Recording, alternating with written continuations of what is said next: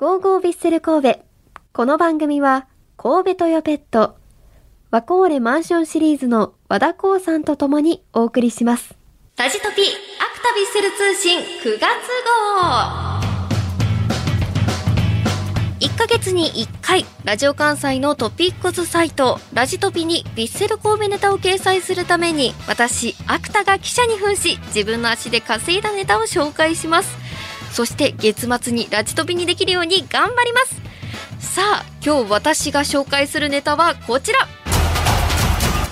京都線の現地レポートということで、まあ、ちょっと1週間前になりますが9月3日土曜日に行われた京都戦アウェイの試合に行ってきたのでスタジアムはどんな雰囲気だったのかご紹介しようと思います。まあ、この日の京都の亀岡の気温は26度で予報はにわか雨っていう予報だったんですが雨は降っていませんでした。ただねすごくムシムシしていて空には雷もゴロゴロ鳴っている状況でした。で26度っていうこともあって暑さはそこまで気にならないんですけれど汗はじっとりかくちょっと気持ち悪い気温気候だったんですけど、まあ、そんな JR 京都駅からのアクセスは1本しかないのかすごい混み具合だったんですね。もう駅から出発5分前から本当に満員電車であの途中の駅で待つベビーカーの方とかはちょっと乗れていなかったりするぐらいたくさんの人が来ていました。で亀岡駅に着いても亀岡駅が最寄りになるんですけどそこに着いても本当に人が多くてこう駅電車降りてホームから駅の外に出るまで10分以上はかかりました。それで私キックオフ1時間前着を目指していたのであのもうちょっと早く行った方が空いた状況で電車に乗れるんじゃないかなと思います。もうキックオフ直前に到着するのだったらもっと人いっぱいなんじゃないかなと思いました。そして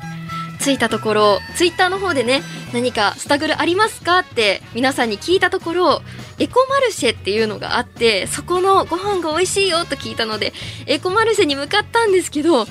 当にどこも長蛇の列でこう事前に狙っていたものはほぼ売り切れでした。なんかね牛丼みたいなの食べたかったんですけどなかなか食べられなくってなんか空いてるところに並んでみたんですけどちょっとあのーそこのお店の人が1人で全然列が進まなくってもうキックオフの時間もあるしちょっと諦めようと思ってちょっとそのままスタジアムに入ったんですがエコマルシェって何がエコなのかなと思ったらお皿とかこうビールを飲むコップがプラスチックのあの使い捨てじゃないもう何回でもリサイクルでリサイクルっていうのが洗って使えるコップとかお皿になってました。なのでこう食べて捨てるんじゃなくてこう回収する場所に返してまた洗って新しく使うっていうそういうエコなところがありましたね。私もそれで飲み物飲みたかったです。ねペットボトルなんかエコしたいのにって思いながらペットボトル買っちゃいました。反省です、まあ、次行った時はしっかりエコ活動していきたいと思います。でその後スタジアムに入ったんですけどスタジアムめちゃくちゃ綺麗ですね。綺麗でおしゃれなんですよ。なんか重厚感があるというかスポーツのために作られたというかなんかどっちかというと美術館みたいな綺麗さがありました。そうやってスタジアムに入っていって、えー試合15分前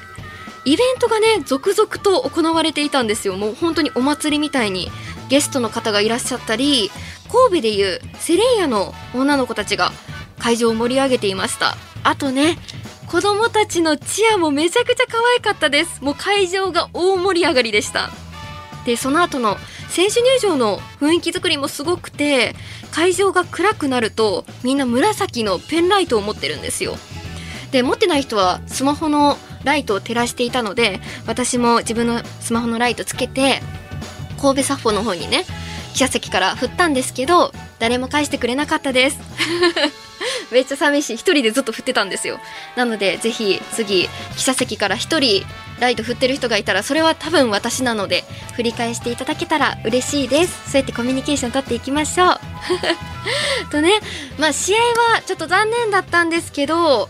まあ、残念だなって思いながら試合を見てとぼとぼ帰っていたところ電車で隣に座った方がちょうど神戸サポの方で思わず私喋りかけちゃいました。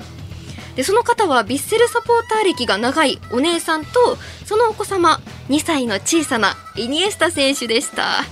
キッズサイズのユニフォームめっちゃ可愛かったです。でまあそういろいろお話しして私もこのラジオでお話ししているんですとか話しているとコロナ前に行われていたこの番組の公開収録にも来ていたそうなんです。コロナがね落ち着いたらまた公開収録したいなと思います。でそんなこんなでお話ししていたところそのご家族は兵庫に帰る終電もちょっと危ういし子供も小さいからと京都にその日はご宿泊されたそうで、まあ、電車で行くってなるとそういう終電気にしたりとか大変なことあるんですよねってお話ししていたところ私はこれを提案しました。神戸トヨペットビッセル神戸そしてラジオ関西の世界に1台のビッセル神戸仕様のヤリスプレゼント企画です。皆さんご存知ですか？これ詳しくご紹介しますとビッセル神戸のオフィシャルスポンサーである神戸トヨペットとメディアパートナーであるラジオ関西が地域社会の環境保全活動への参加と貢献をテーマとしてこれからのモビリティライフの代表的車種であるトヨタ車のヤリスをビッセル神戸仕様に仕立てた世界に1台のビッセル神戸仕様のヤリスをプレゼントする企画です。今年も実施しています。ご家族でね来る方などぜひこの機会にヴィッセル仕様のヤリスをゲットして試合観戦に行くのはいかがでしょうか。さらにですね9月14日あさっての試合で完成車両のお披露目があります。今回は今シーズンのユニフォームからオマージュを受けてポイントとしてゴールドを使うなどよりスポーティーでアクティブな仕様となっております。ぜひブースにお立ち寄りください。ブースはですねスタジアム場外の正面広場にあります。で時間は16時から19時です。ちなみにこちらの企画は9月26日月曜日が応募締め切りとなっていますのでまだまだ応募できます。本当にね車が当たるんですよ。すごいですよね。応募方法はラジオ関西ホームページの特設ページをご覧ください。とねまあいろいろ京都線のキロは久々にサポーターの方とお話できて楽しく過ごすことができました。本当にねお声掛けいただいてありがとうございます。あの電車降りた後に小さなイニエスタ選手と写真も撮ってもらいました。また大きくなってサッカーとかするようになったらねスタジアムで会えるのかなとワクワクしています。ということでリスナーの皆さんもスタジアムで起きた出来事ですとかスタジアムで出会ったサポーターさんの思い出などぜひこの番組にお送りください。たくさんのご応募お待ちしています。以上ラジトピアクタビッセル通信9月号でした。